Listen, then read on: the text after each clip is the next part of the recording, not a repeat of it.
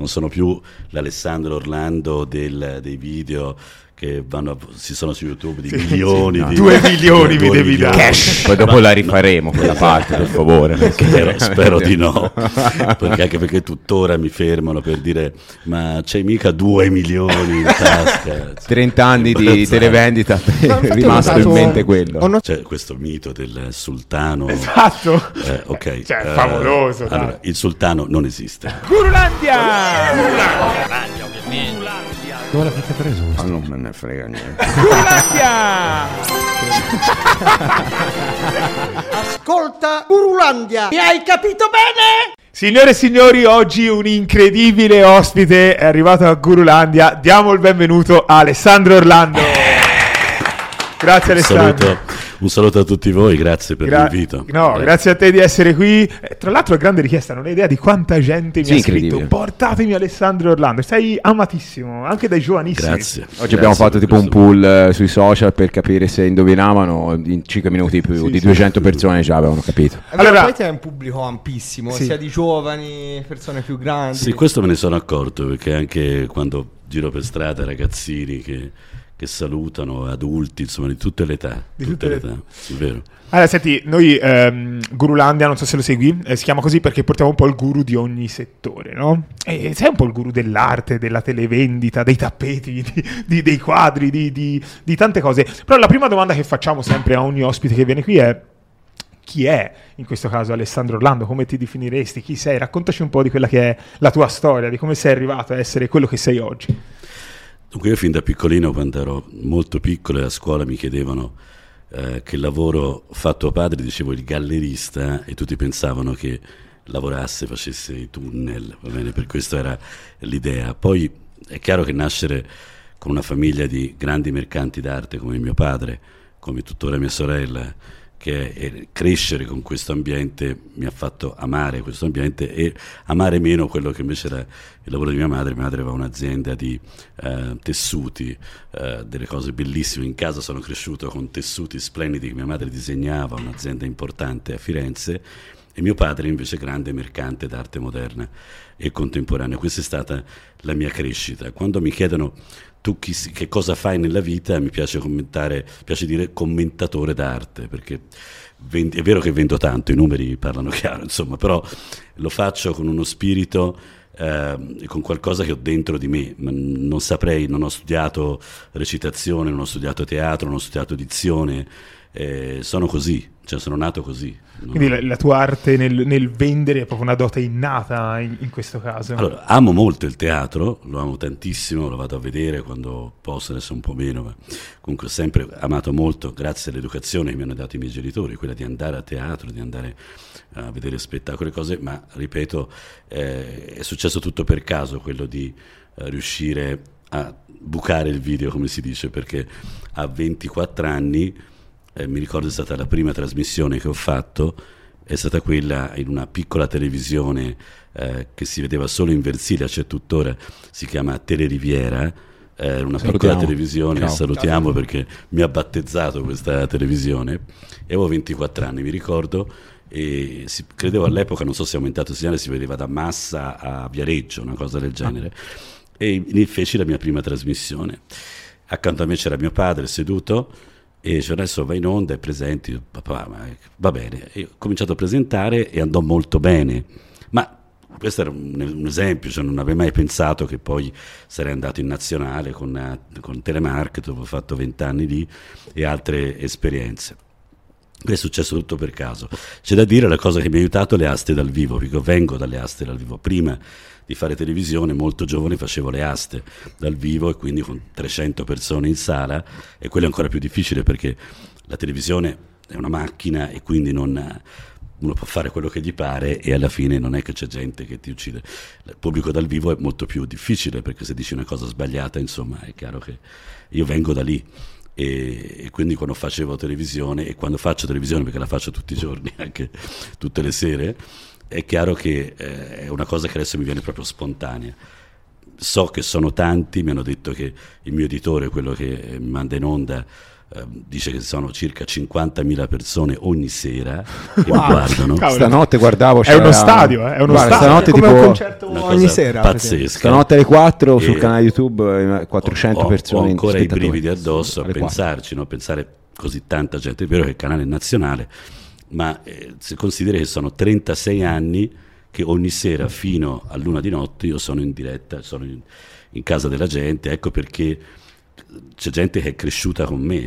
Hanno, mentre mi diceva molta gente che dice guarda io mentre facevo la laurea studiavo per, per laurearmi però c'eri te col televisore ti ascoltavo Ascoltare. e sentivo queste cose è una cosa emozionante. No, no, assolutamente. Senti, Alessandro, ma quando hai fatto la tua prima televendita, già avevi questo timbro, questa dizione, questa comunicazione? Perché ti hai detto non ho mai studiato, non ho mai imparato eh, tutte queste cose. No. E, cioè, te quando hai fatto la tua prima televendita eri già così bravo a vendere, a comunicare? Allora, io ho avuto forse la fortuna di nascere a Firenze, già, già chi nasce a Firenze insomma ha una dizione eh, comprensibile un po' in tutta Italia, no?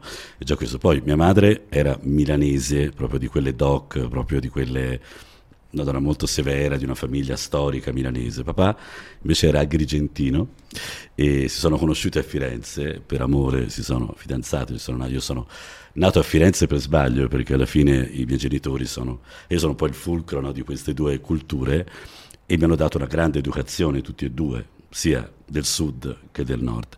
E sicuramente il segreto per vendere tanto è piacere a più persone possibile.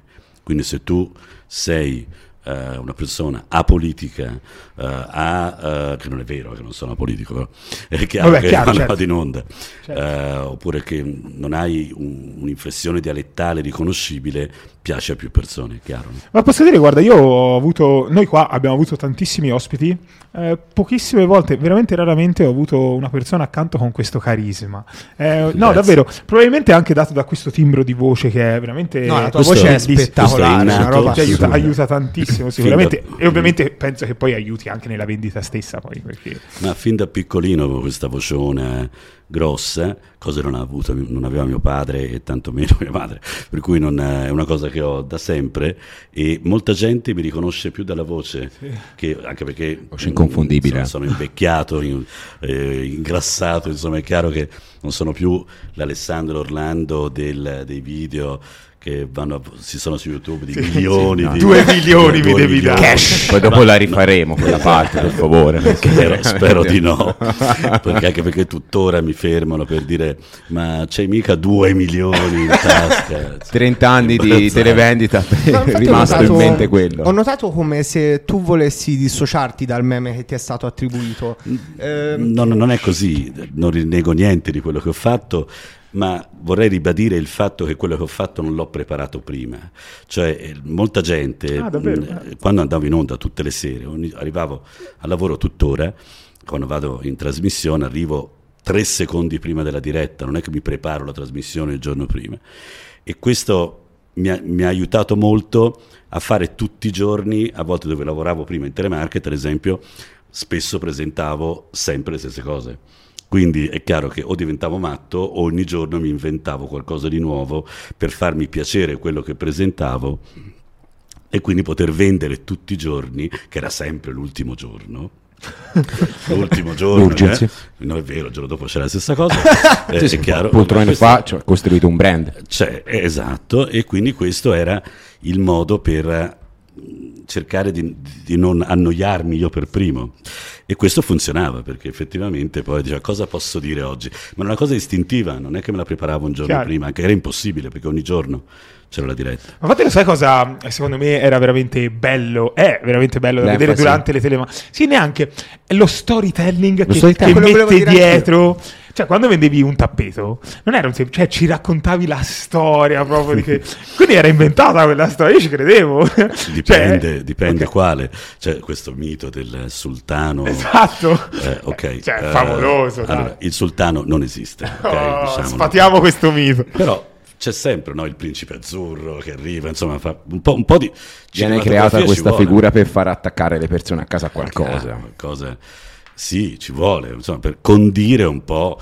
Del resto io ho sempre venduto cose meravigliose ma anche inutili, no? se vuoi, quindi eh, seppure la bellezza per me non è inutile, però eh, ritengo che insomma, devi far capire alla gente che spende e che convincere a alzarsi dal divano, all'epoca non c'erano i telefonini, prendere il telefono, chiamare, spendere 2 milioni, 3 milioni, 10 milioni di lire è una cosa che difficile da fare. Quindi... Ah, esatto, ma proprio a tal proposito, cioè qual è il pe- come hai fatto a instaurare una relazione così grossa di fiducia nei confronti dei clienti?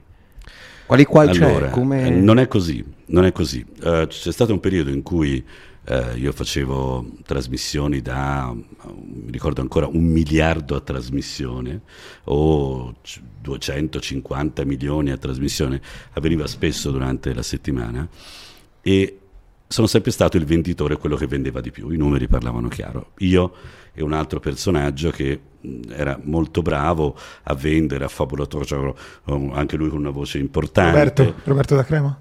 No, per, non ti prego non no. accomunarmi a lui. No, no, non no, so. no, Roberto da Crema è un venditore di cose da poco. Io vendevo opere d'arte, okay. non, non so, è un'altra cosa insieme con me un mio collega dove lavoravamo insieme. Eh. Comunque ero quello più pagato di tutti all'epoca perché vendevo più di tutti. Ma l'azienda fece una sorta di marketing con i clienti dicendo qual è, eravamo nove presentatori, qual è il vostro il presentatore più amato? Io ero quello più odiato. Certo, perché ero quello più odiato? Perché era quello che vendeva di più. E c'era, ora non so come dirlo, come dire, quello più amato era quello che vendeva di meno, perché era quello che ti restavi incantato a vederlo perché era divertente, era più uno showman che un venditore. Io invece ero un venditore. E quindi cosa accadeva? Accadeva che io vendevo tanto e il pubblico diceva sì, che miseria. Cioè, so, so, che Orlando, tra virgolette, mi frega, però mi piace farmi fregare da Orlando. cioè, questo era... Allora, se io riuscivo a fregare, mi spiego il senso. Cioè, sì, sì. Eh, Orlando è riuscito, cioè non ho mai venduto cose dubbie, però è riuscito a farmi comprare quella cosa, io magari avrei fatto anche a meno di comprarla. No? Vedi che il marito che litiga con la moglie, no, ma perché? Eh, però Orlando. Eh, mi, però mi piace, mi piace Orlando e io voglio comprare da Orlando. No, quella è una grande dote comunque. Cioè. Ma ti posso assicurare che succede anche ora. Eh, ci sono degli innamoramenti di Orlando, tutt'oggi, anche la settimana scorsa, c'è della gente che mi scopre in televisione e compra finché non ha più soldi. Cioè compra, wow. con, continua a comprare, vendo cose costose, continua a comprare tantissimo e il giorno dice no Orlando guarda, ok mi devo fermare perché cioè, c'è proprio un innamoramento una, e, e non è una cosa che faccio con la magia, cioè sono io, è l'ottavo vizio capitale. e basta, per cui questo accade e accadeva anche all'epoca. Però questo era il, il segreto, riuscire a vendere diciamo Orlando, ma questo Orlando, questo toscano, questo terribile, però ero quello che vendeva di più. Poi guarda, quando ho detto ai miei genitori che saresti venuto qua, eh, cavolo, loro, no, Orlando, cioè noi passavamo le serate sul divano a guardare le... Eh, beh, tanta... Si può dire che la tua mh, esplosione, comunque, il tuo, insomma, Alessandro Orlando è venuto è esploso da, grazie a Telemarket, no? con la collaborazione con Telemarket. Certamente perché Telemarket era il canale nazionale. Esatto. Com'è nata questa collaborazione con Telemarket? Allora, con Telemarket è nata, eh, è cominciata così, una, uno dei più grandi venditori che io tuttora eh, ammiro non ho, non ho, mai copiato perché comunque se copi un, televenditore o un venditore è la tua fine, devi essere te stesso perché la gente si accorge guarda come assomiglia a quello, come assomiglia a quell'altro. Mm. Però c'era questo personaggio, c'era, c'è tuttora, spero sia ancora vivente perché è un persona, una persona meravigliosa, si chiamava Principe Bijan, che no, era veramente un principe, spero lo fosse un principe, non so, comunque credo di sì, comunque un personaggio magnifico, io ho adorato come non mai ed era una delle punte di diamante di Telemarket prima che arrivassi io. Bene, lui mi vede fare un'asta dal vivo a Forte dei Marmi in Versilia e suggerisce alla proprietà di Telemarket, guarda ho visto questo ragazzino eh, che mi piace come esce, come fa l'asta, fategli un provino. E mi fecero un provino a Brescia e il provino è durato tre secondi, preso, sì, ci piaci. Appena eh, sentito il timbro vocale. non lo so, comunque, mi presero subito e mi mandarono a Bari.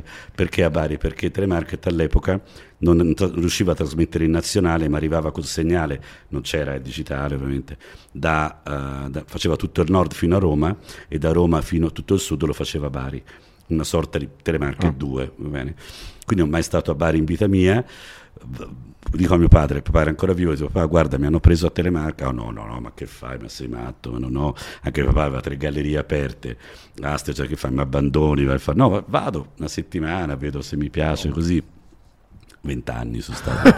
Comunque ma vent'anni anche perché mi pagavano tantissimo in, propor- in Come si proporzione mi svolge il pagamento in base a quanto il venditore vende? si chiama gettone. Io Ah. all'epoca prendevo, quando sono arrivato a Bari, 150.000 lire a trasmissione e sono arrivati a prendere negli ultimi tempi a Telemarket 2.500 euro a trasmissione. Ah, quindi non in percentuale in base a quanto no, vendevi. no, magari. Ah, cavolo, eh, magari. E per il magari. resto come funziona il discorso logistico, diciamo? Quindi da dove arrivano i quadri che vendete?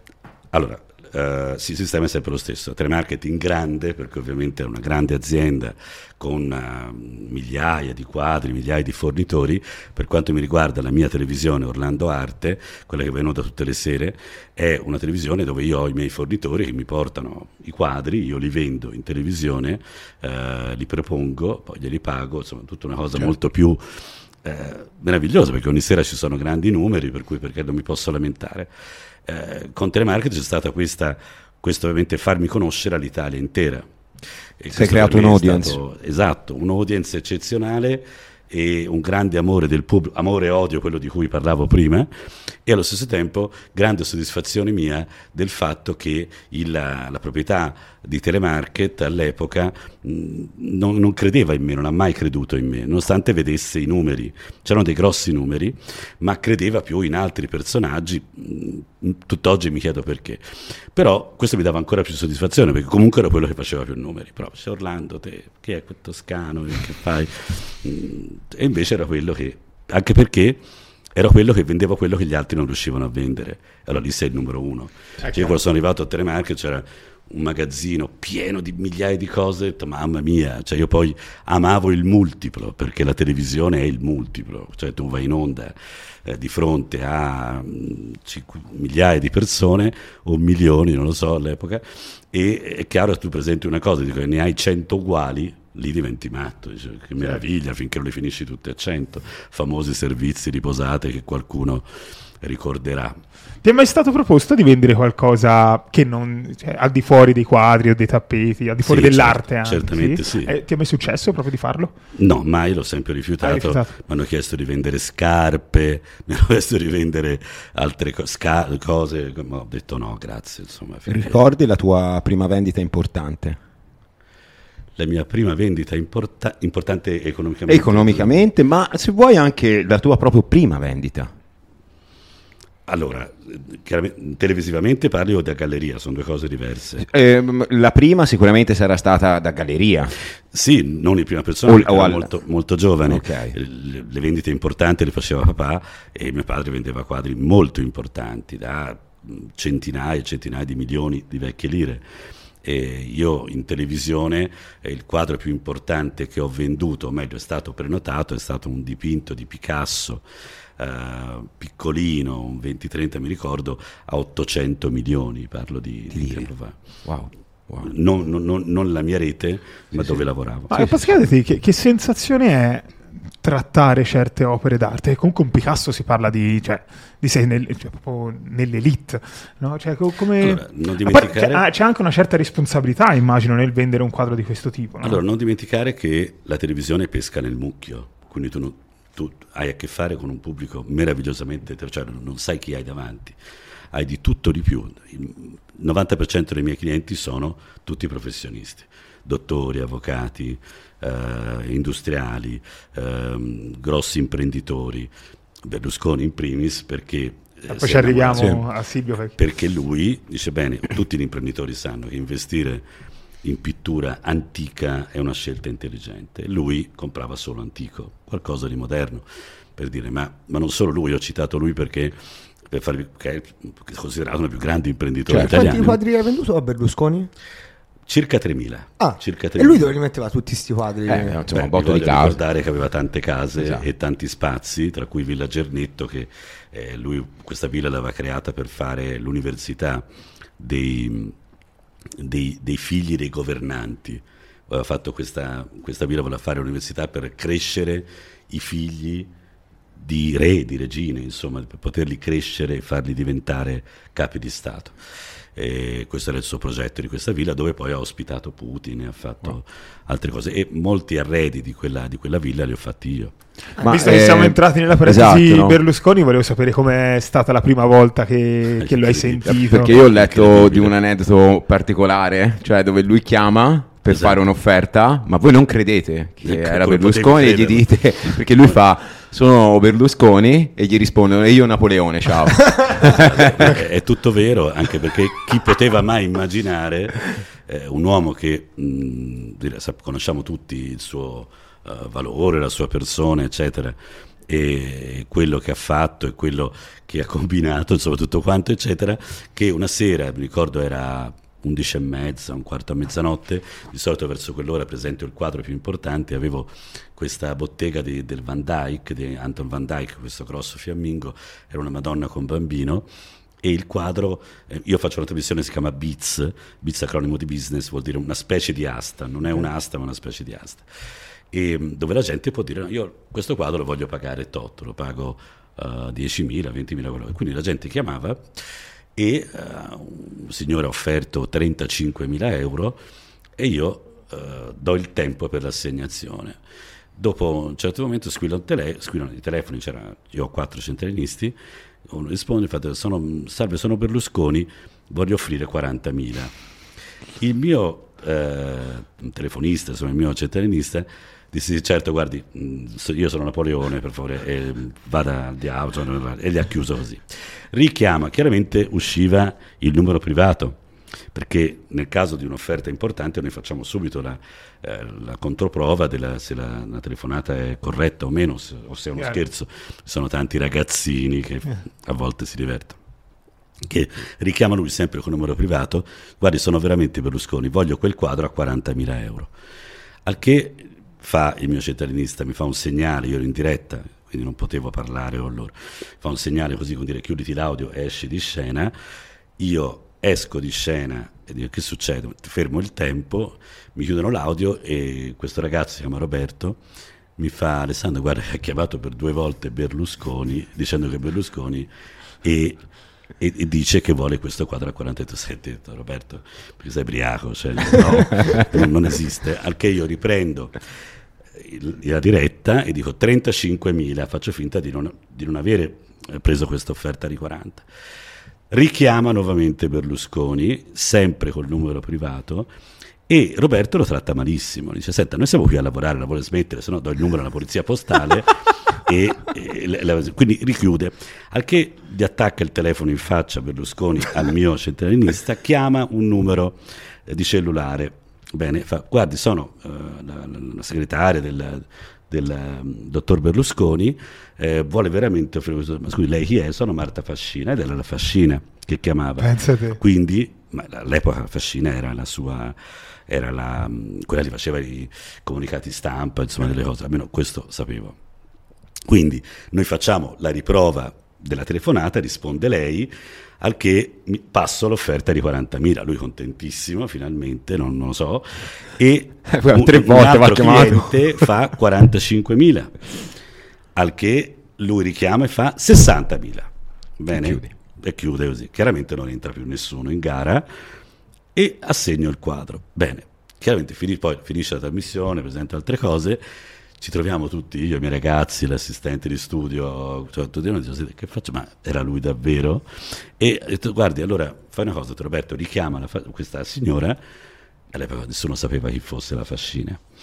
È successo eh, 2021, 2021 sì. E poi dopo il Covid, eh, quando è stato il Covid, lui l'hanno, l'hanno mandato in Costa Azzurra, non mi vedeva più e quindi non ha più comprato. Ma eh, la cosa bestiale richiama la fascina e dice: Senta, allora quando vuole vedere il quadro il signor Silvio Berlusconi, mi sembrava sarà una, Una- un- poteva essere uno scherzo, vai a sapere chi... E fanno, guarda, allora venga lunedì alle 14 ad Arcore. Immagino sei andato di persona, ovviamente. Chiaro. Eh, ovviamente. Quando Già- ti ricapita. Già sentire Arcore sembrava non so, una cosa, una barzelletta. cioè, ho detto, ma siccome anche all'epoca ero piuttosto conosciuto, e vedere qualcuno mi sta facendo uno scherzo, al che prendo questo quadro lunedì con un mio- uno dei miei ragazzi eh, che andava anche in onda all'epoca, con lui andiamo, partiamo io e lui in macchina con questo quadro e andiamo verso Arcore. Sapete che davanti alla villa di Arcore c'è polizia, carabinieri, un po' di di cose. Che arriviamo ho detto sicuramente adesso gli dico che sono perché che cosa farle qui se ne vada, che, che cosa che è venuta a fare qui. Diceva, tiro giù il finestrino, dico lei che cosa vuole? Guarda, sono Orlando, Galleria Orlando, eh, Pietrasanta, fa, mh, dovrebbe aspettarmi il dottor Berlusconi e fa un attimo solo, che chiede, e lì ho capito una grande cosa. La vera ricchezza, e lì l'ho capito, non è nel cancello automatico che si apre, ma in quelli che te lo aprono. È una cosa che non ci avevo fatto caso, nonostante vengo da una buona famiglia, Un però vista. la, la vera ricchezza è quella, non quello... ti- No, è que- ci sono le persone che ti aprono, non, c'è, non è automatizzato. Quindi mi dice Gabriele, "No, prego si accomodi pure. Ho detto, "Ma è uno scherzo, è uno scherzo. Ora mi fanno un agguato. non può essere, non può essere. Aprono questo cancello, due persone, questo cancello gigantesco, entriamo nella- nel viale davanti appunto a quello che è l'ingresso di Arcore, con queste belle vetrate, arriva il maggiordomo. Il maggiordomo, la prima cosa che mi dice, lei è in ritardo. E già mi è stato sulle, sulle palle, stia calmo. Cioè, già ero un po' nervosetto, diciamo, perché per me era uno scherzo a, a mille. Eh, al che fa si accomodi pure. Allora mi porta in un salottino, poi col io sempre col quadro in mano, eh, poi in un altro salottino e a un certo punto apre le porte lui, nello splendore incredibile, con i cani che lo seguivano. Detto, Tu, detto, tu sei il più grande venditore d'Italia e ho l'onore di averti nella mia casa, a me. E io dico, "Oh, eh, dottor, sai che non sai mai come dire presidente, grande, non so, Cavaliere. cavaliere, Eh. eccetera. No, no, chiamami Silvio, è già lì difficile chiamare Silvio, insomma, molto difficile. No, no, chiami Silvio, io veramente sono... Ti, ti guardo non sai da quanto tempo, mi ha detto, io voglio che lavori in una delle mie reti, voglio che tu faccia, la- gli piaceva molto la trasmissione, questa specie di asta, voglio che tu faccia televisione nelle mie reti perché sei una persona, insomma, un sacco di complimenti, alla fine mi disse dai fammi vedere questo quadro, faccio vedere il quadro, sì sì lo compro.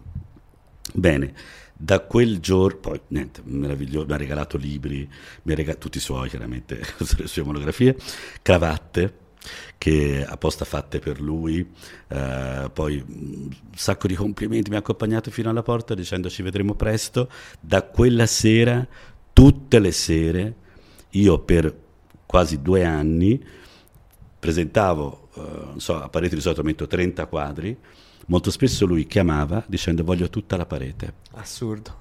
Il mio pubblico diceva che succede? Cioè come tutta la parete? Allora, per fortuna ho tanti quadri, anche facevo un attimo, fermo d'immagine, staccavamo tutti i quadri che erano tutti suoi, ne mettevamo altri 30. Chiamava lui, voglio anche questi. Incredibile.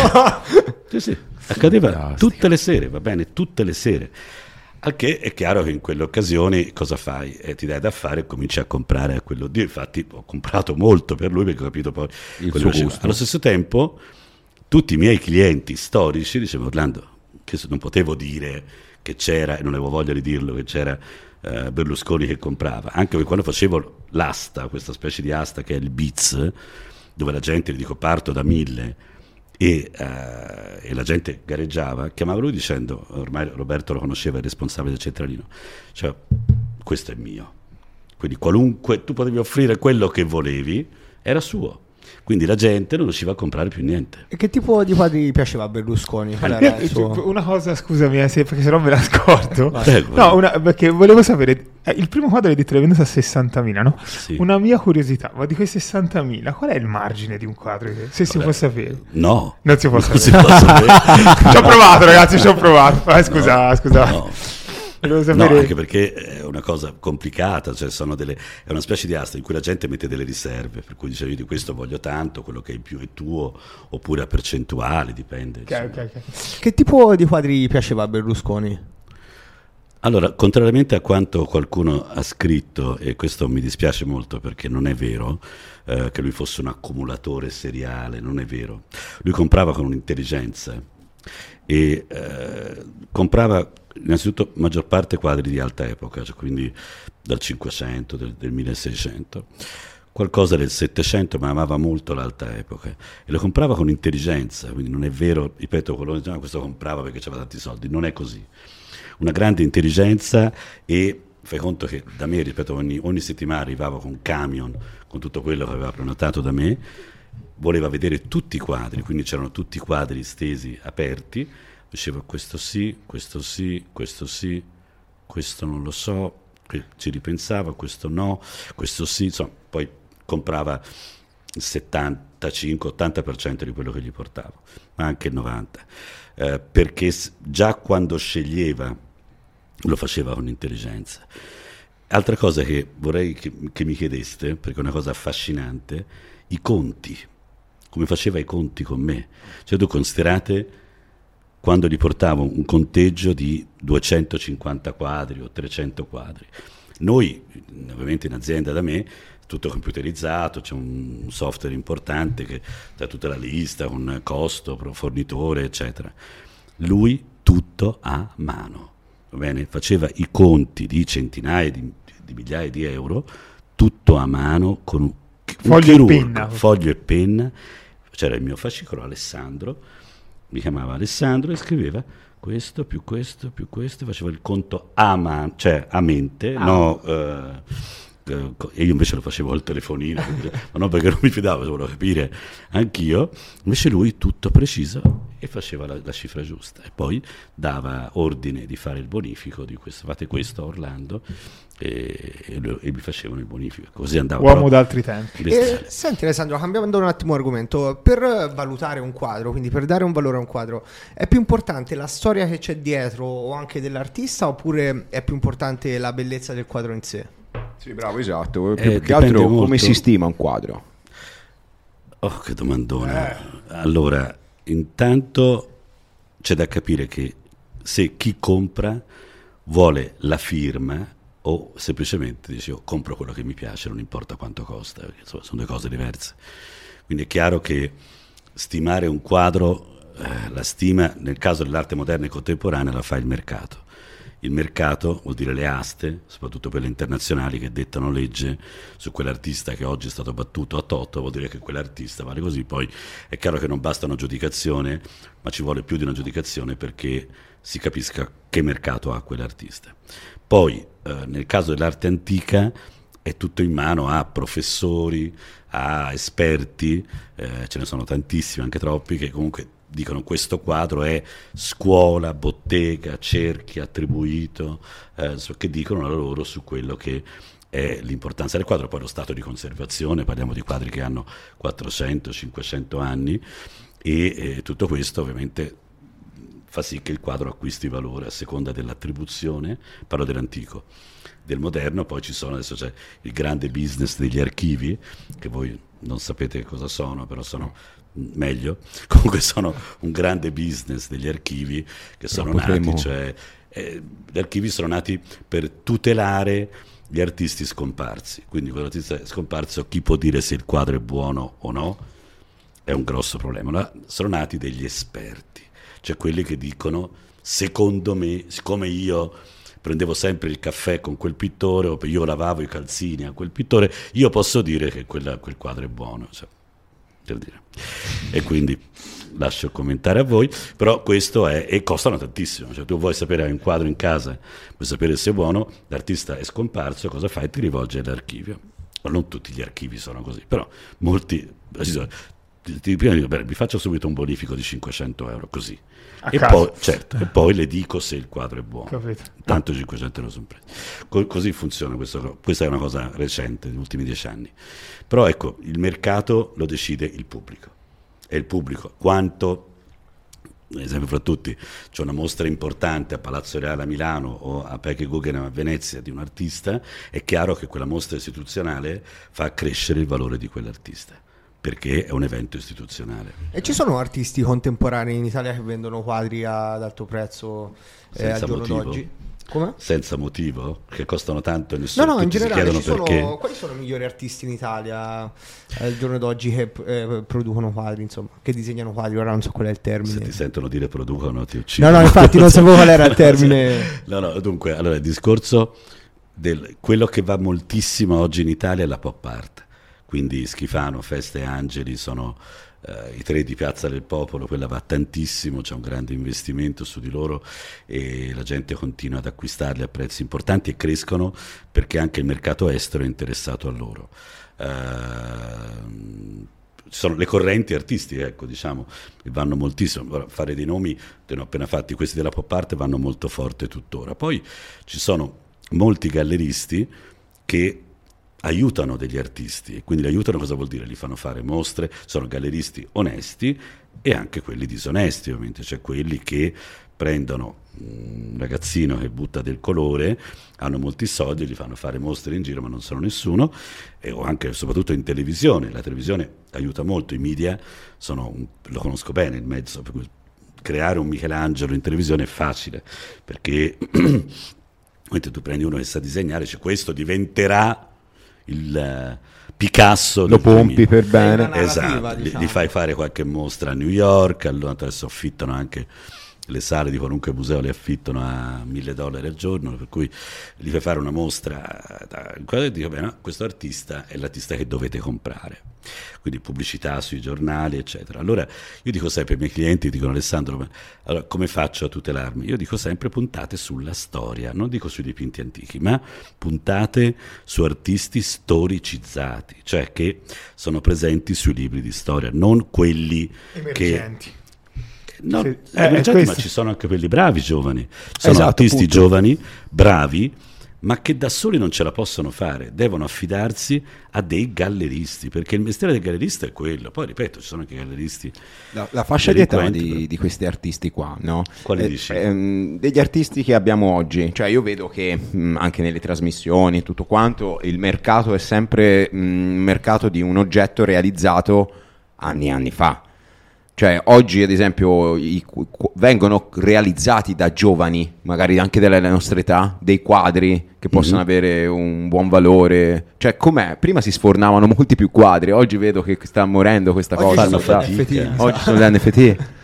Non storto No, la no, non commento. scherzavo, non era una commento. battuta. No, no, no. No, infatti No, dopo ti volevo chiedere che ne pensavi. Eh, volentieri ti rispondo, con- anche al discorso dell'intelligenza artificiale che sta contaminando anche l'arte, la musica, insomma, Sì, sì, sì. per cui, eh, ma la cosa non mi preoccupa. Mm, Mi spiace per chi perderà molti posti di lavoro, questo sì, perché li perderanno in tanti, però sicuramente il collezionismo va avanti e il pubblico spaventato come lo sono io da queste tecnologie nuove vorrà sempre di più la, vo- la pittura vera, vorrà sempre di più l'artista vero e quindi va bene così. Però eh, una cosa privata, non mi ricordo quello che dovevi parlare No, prima. dicevo, se ad oggi ci sono artisti emergenti che dipingono, che magari hanno 25 anni, cioè invece di da, creare... soli, da soli non ce la possono fare. E hanno bisogno di un gallerista, di una persona che creda in loro, come tutti nella vita, se facciamo qualcosa, se hai qualcuno che crede in te lo fai meglio, mm? ma eh, un artista deve avere un gallerista, una persona che dice bene, mi piacciono le tue cose, te le espongo, in televisione io ricevo spesso richieste da tanti artisti, Alessandro, anche perché sono molto seguito, per cui è chiaro che mi chiedono, mi presenti in televisione, qual è il problema della televisione? I costi. Televisione ha dei costi pazzeschi, io devo per, per forza di cose trattare artisti nazionali, non posso presentare artisti giovani. Se lo faccio è un problema perché ovviamente devo, arrivo a un pubblico nazionale, cioè il mio pubblico vuole firme, bene, eh, vuole eh, quadri importanti e la televisione ha dei costi importanti. E se io facessi giovani diventa un problema proprio per i costi che ha la televisione. Certo, Quanto costa avere una rete in tv?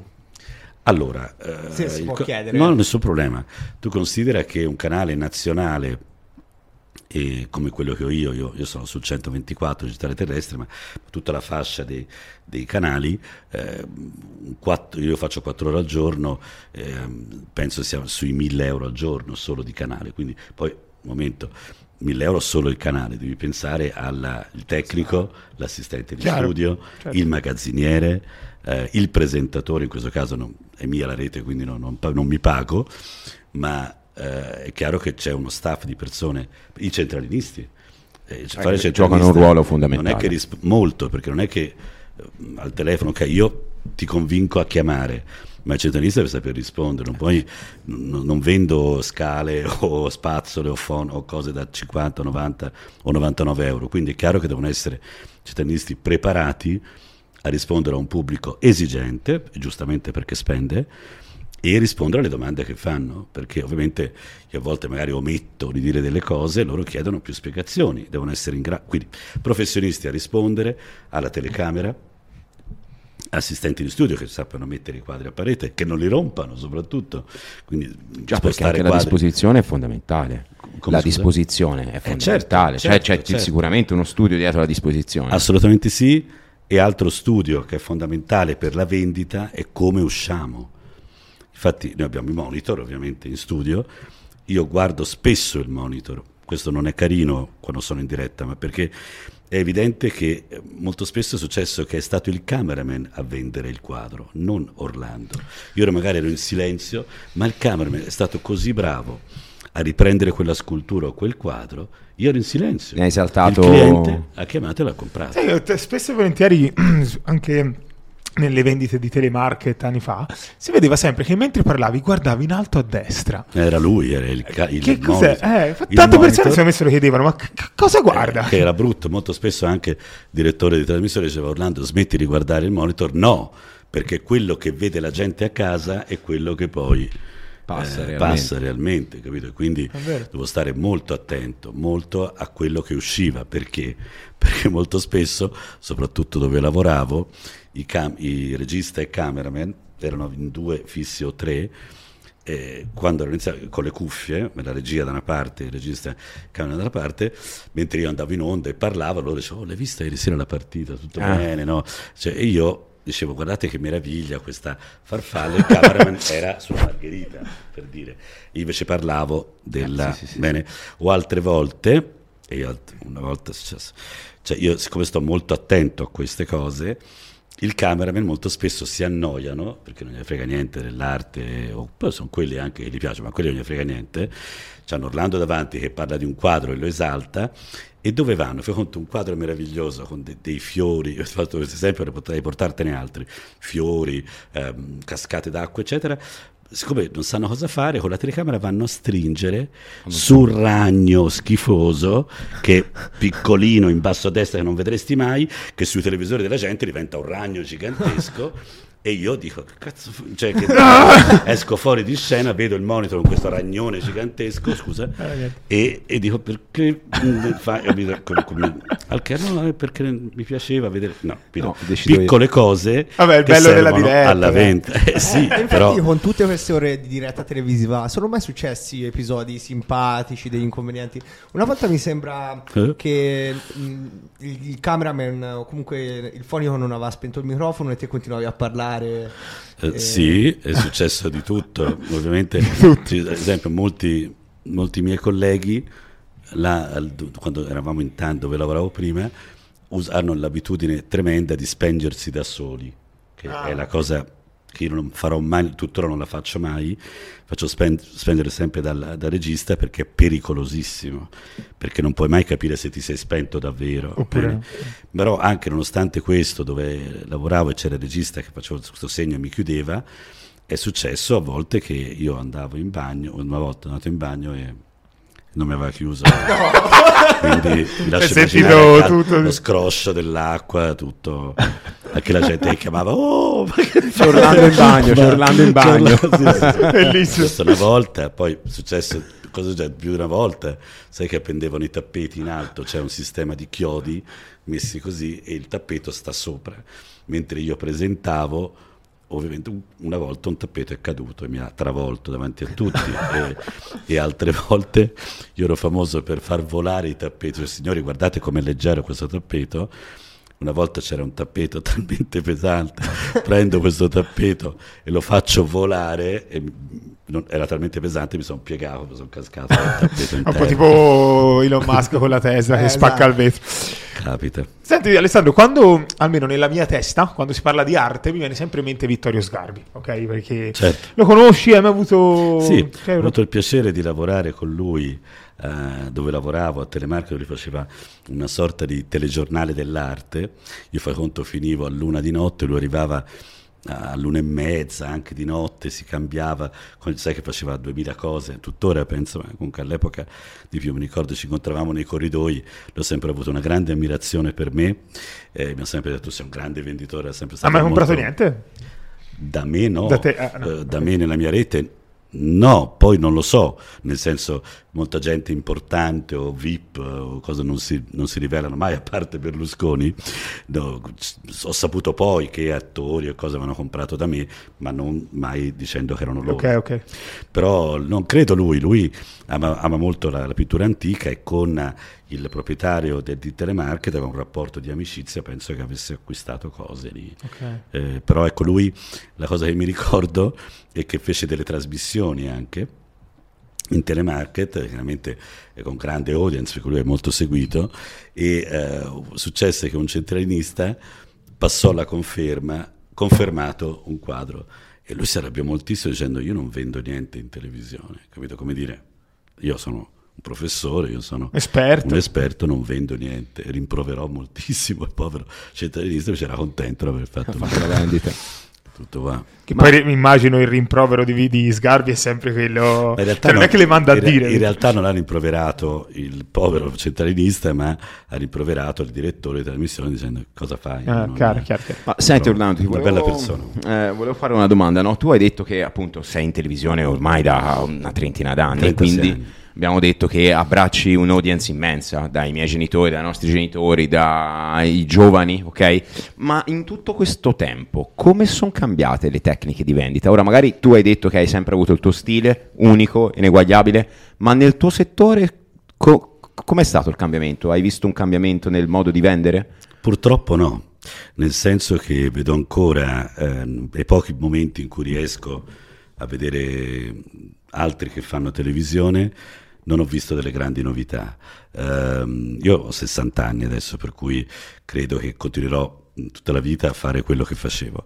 Però secondo me a volte vedo dei personaggi che ancora pensano che le persone siano tutte stupide e quindi hanno questo atteggiamento di ehm, arroganza nei confronti della gente, come dire, dire, sei uno stupido se non compri questo, non dico così, ma insomma, una cosa del genere, quindi maleduca- male- sento maleducazione, sento arroganza e questo non va bene, cioè, non mi piace, pur di vendere eh, la tecnica dell'attacco non va bene, cioè nemmeno quella di, eh, di- di- di, insomma, di imbellettare una persona, però ecco, eh, non vedo una gra- grandi cambiamenti, nonostante i tempi cambiano e passano, però ehm, non vedo niente di nuovo. Cioè, se mi doveste chiedere, io tutta la vita che cerco qualcuno che mi aiuti nella mia rete, e se ti piace qualcuno che fa questo mestiere, sì, Eh, c'è un ragazzo che mi piace molto come lavora, ho cercato di, di averlo, ma mi hanno detto... Chi è?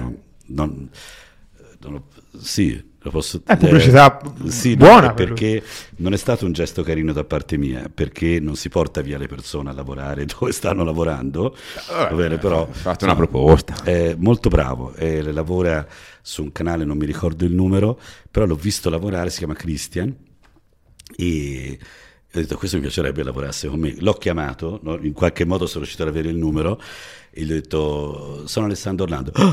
"Ah, Alessandro Orlando, no, perché lui chiaramente mi conosceva. Eh, secondo me sei molto bravo. Ho- era emozionato dal fatto che io l'avessi detto era molto bravo.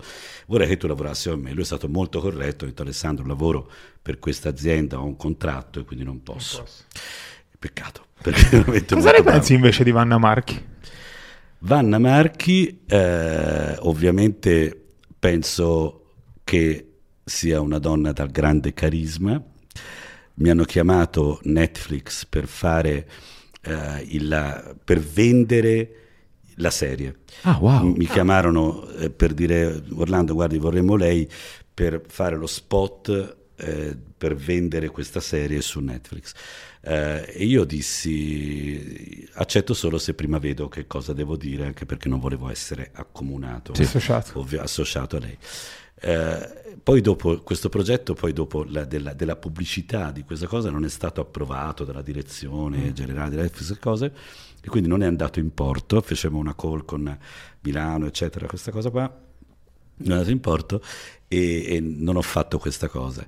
Eh, la cosa che so di per certo è che lei ha una grande stima di me, io andai, amo amo molto la cucina francese e lei aveva una, lei la figlia, fidanzata con un grosso antiquario, non so se sapete, la figlia, eh? aveva questo ristorante importante a Milano che si chiama, sto dicendo delle cose che non devo dire? No, no, No, no, no, no, le conosciamo. È stata qui, eh? Sì, sì, sono Eh, state ah, qua. ah, sì, sì, ok. sono state Lei e Stefania sono venuti. esatto, e la- mi ricordo ancora, io amo molto la cucina francese, l'unico ristorante francese a Milano era, eh, non so se c'è ancora, la Malmaison, Ah. gestita da... No, c'è Davide più- La Cerenza. esatto, non c'è più, si è trasformato, ora è la gintoneria. Eravamo ieri di da Davide. Davide La Cerenza. Esatto, e eh, andai a cena lì, ma non sapevo che era, che era di Stefania Nobile e, e non lo sapevo perché amavo la cucina francese. Sono arrivato e abbiamo mangiato divinamente e a un certo punto vedo Stefania Nobile lì. Ho fatto, ma... E lei mi fa... "Oh, tu, Orlando, tu, Il meme tu cosa?"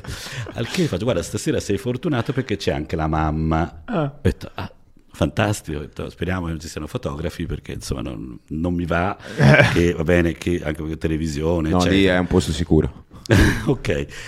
Ho conosciuto, tra l'altro, la cosa eccezionale è che dopo quell'evento, poi si presenta Vanna Marchi, io felicissimo, incontro- complimenti, comunque sia eh, grande carisma, non- ovviamente non condivido mille cose, ma queste sono cose ovvie. Eh, e la cosa incredibile, dopo un anno io ho aperto il mio ristorante, all'epoca si chiamava Mameson, e loro mi hanno aiutato tantissimo, soprattutto il, non so se marito o fidanzato di Stefania, Davide? che- Da- Davide credo sì, che ha una grande cultura e mi ha dato tutta una, Davide botto. una playlist di canzoni francesi eh, per il mio ristorante. Ah, e me lo ricordo, sì sì, questo è il mio, è il mio, accadimento. La cosa che so di per certo è che quando eh, la signora Vanna Marchi era in carcere, eh, chiamò la Galleria Orlando la- i miei uffici perché voleva vendere i suoi quadri, voleva che io vendessi i suoi quadri. Lei, E li hai venduti? no, Ok. non li ho venduti, poi non so com'è andata perché lei quando era in carcere dipingeva, questo lo so, Capito. Eh, però non ho mai visto i suoi quadri. Eh, senti Alessandro, sarebbe bellissimo se tu potessi farci una vendita in diretta di questa tazza. Per avere una È un oggetto d'arte, eh, è un oggetto La d'arte. mettiamo poi nella sigla del, del podcast. Sarebbe bellissimo.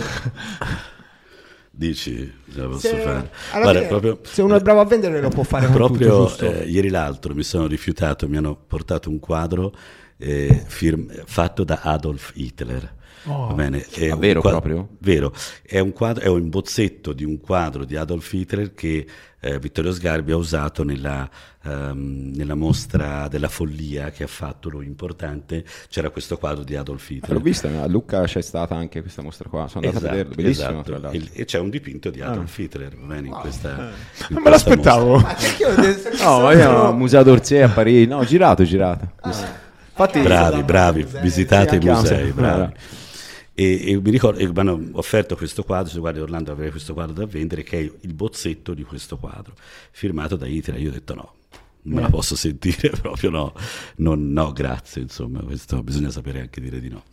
Insomma, Però la tazza non è di, di Gurulandia, cioè non è mi che... tocca, eh, dici. Non siamo criminali noi. Ma è d'oro chiaramente. Sì. Ovviamente ha un valore inestimabile. È inestimabile. Attenzione che questa Che qui sono presentata proprio, ora te la faccio E firmare ce e, ne, la sono, ce ne sono solo quattro in tutto il mondo. Quattro in tutto. Quattro in tutto il mondo. Sì. Me la firmi? Così eh, la vendiamo, ha più valore così, capito? È vero, anche Tazza firmata. firmata da Alessandro Orlando. Quindi edizione limitata, firmata. Wow, wow, ragazzi. Bellissima, eccola lì. Beh, e, e dovrei venderla. Sì, prova.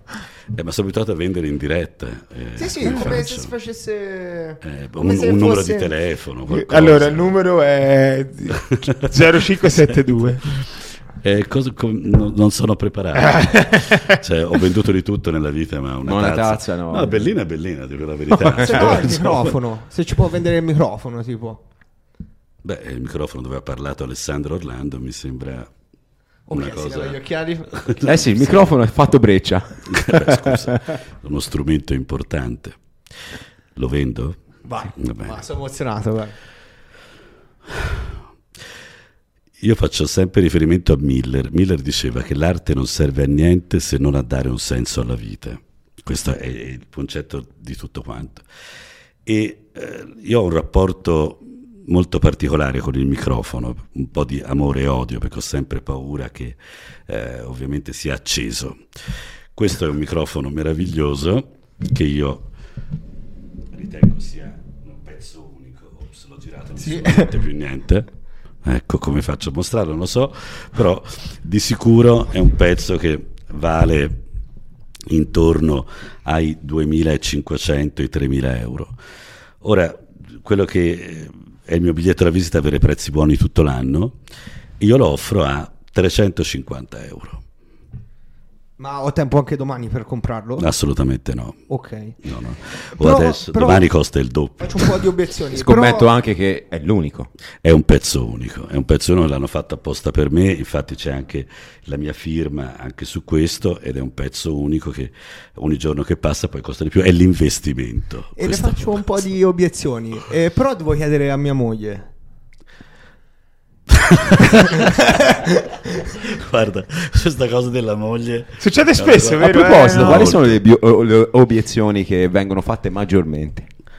Allora, eh, una de- che più mi ricordo è un signore che chiamò disperato dicendo di notte la moglie ha preso un quadro mentre lui dormiva e l'ha sbatacchiato davanti al letto dicendo se compri un altro quadro ti lascio e l'ha, sve- l'ha sp- l'ha- l'ha svegliato col, col rumore del quadro che si rompeva davanti, a- davanti al letto dicendo scusami se se compri un altro quadro io me ne vado. Questa è una delle cose. E- ma non sempre, anche io, devo- i miei ragazzi sono in giro a consegnare anche adesso, in tutta Italia, e eh, capita spesso che ci ricevono nei garage, perché la moglie di sopra, il marito scende in garage e ritira il quadro di nascosto, o nei parcheggi dei supermercati. Wow. Certo, perché nessuno, molti dicono io non voglio far sapere al mio vicino di casa che cosa compro, non che io arrivo col furgone Orlando Forever, ma vedono, vedono quadri che entrano, dice, questo sta comprando un sacco, un sacco di soldi. Dai, come si vede una cornice in legno, un po' tutta con ghirigori. eh. No, sono imballati i quadri, però già il fatto che arrivino tanti quadri, capito? Allora c'è molta gente che non vuol far sapere, e quindi ci riceve in dei posti strani. eh, o- Secondo te, Orlando, con la guerra, quanti quadri sono andati a puttane? Con la guerra c'è, come tanti altri hanno fatto tanti soldi con la guerra, tanti hanno preso dei quadri bellissimi e l'hanno messi da parte. Ah. Eh sì. Io invece volevo chiederti cosa ne pensavi del mercato dell'arte come il rifugio del capitale. Beh, ora chiaramente sono di parte e mh, si ritorna a quel discorso che facevamo prima. Chi compra da me? Compra so, il- eh, l- l- l'impiegato che vede un quadro che gli piace e lo compra perché gli piace, mh, che costi 1000 euro, 100.000, 10.000, non importa, secondo quello che può. Maggior parte, cioè, ho tanti clienti che comprano e non- quando gli portano il quadro a casa non lo aprono nemmeno, cioè lo mettono via. C'è una questione di il famoso investimento nell'arte si fa, si può fare. Sul moderno e contemporaneo è un po' pericoloso, io dico a tutti di stare attenti, il discorso che facevo prima, quindi puntare sulla storicità. storia. Eh, infatti.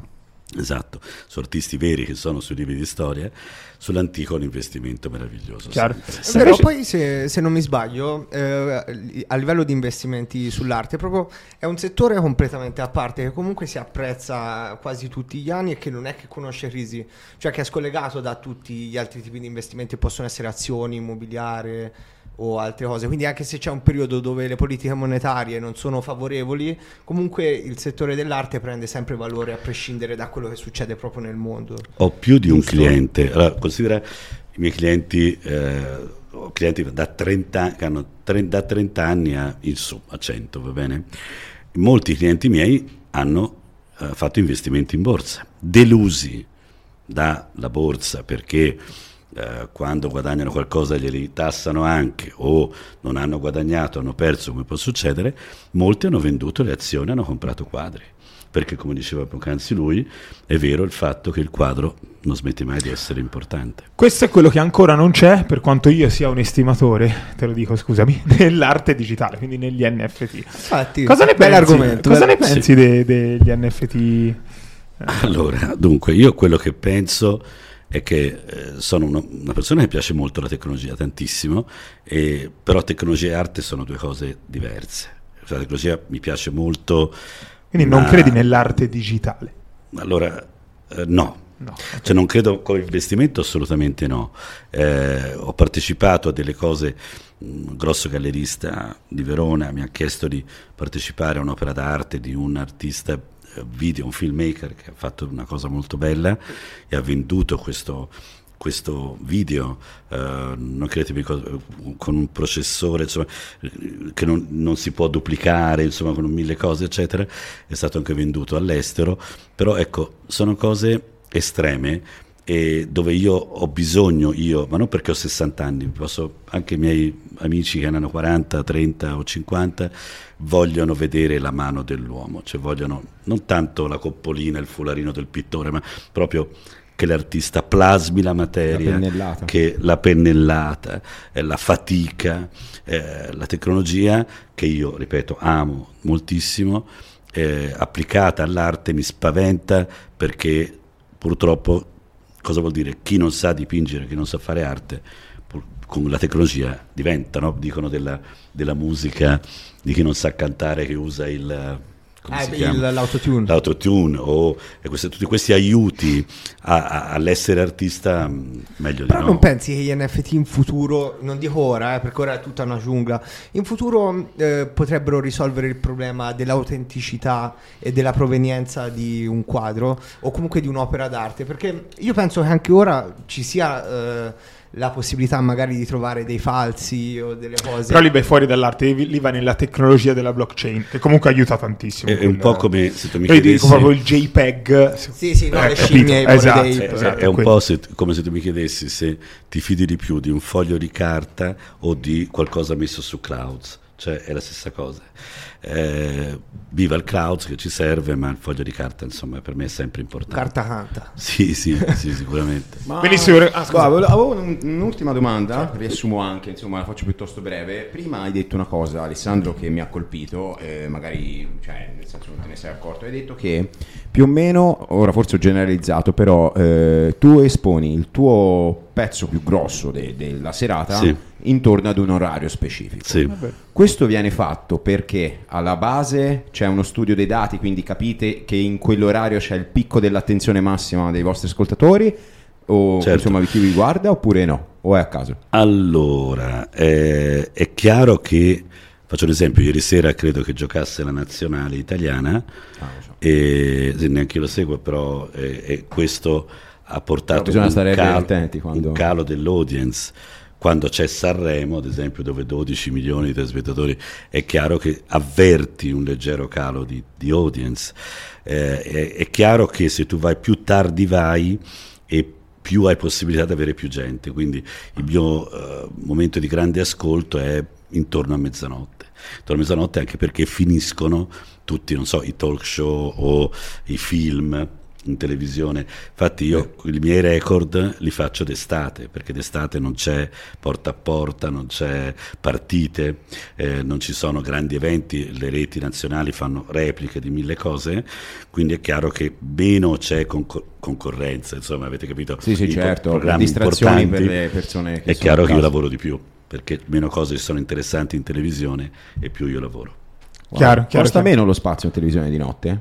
No. Ok. No, anzi, eh, mi stanno corteggiando da anni per avere eh, da mezzanotte a luna, Ah. perché io, io sono l'unico che va in onda fino a luna, gli altri finiscono tutti a mezzanotte.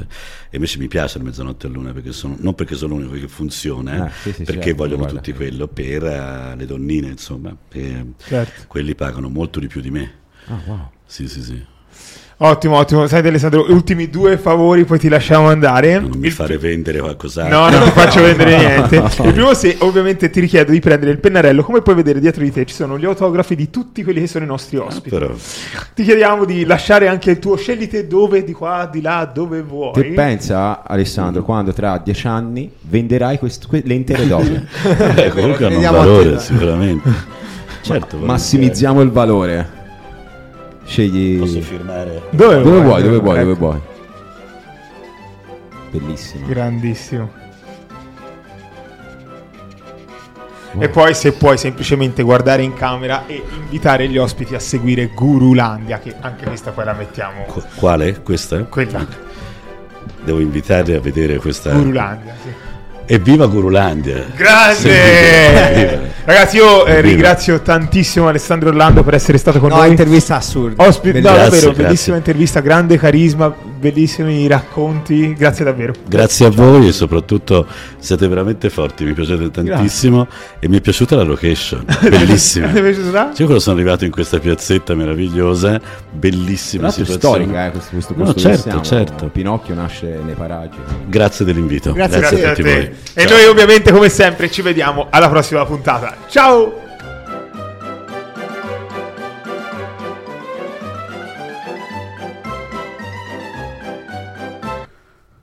E chi sono questi tre? Siamo noi tre. Saremo noi.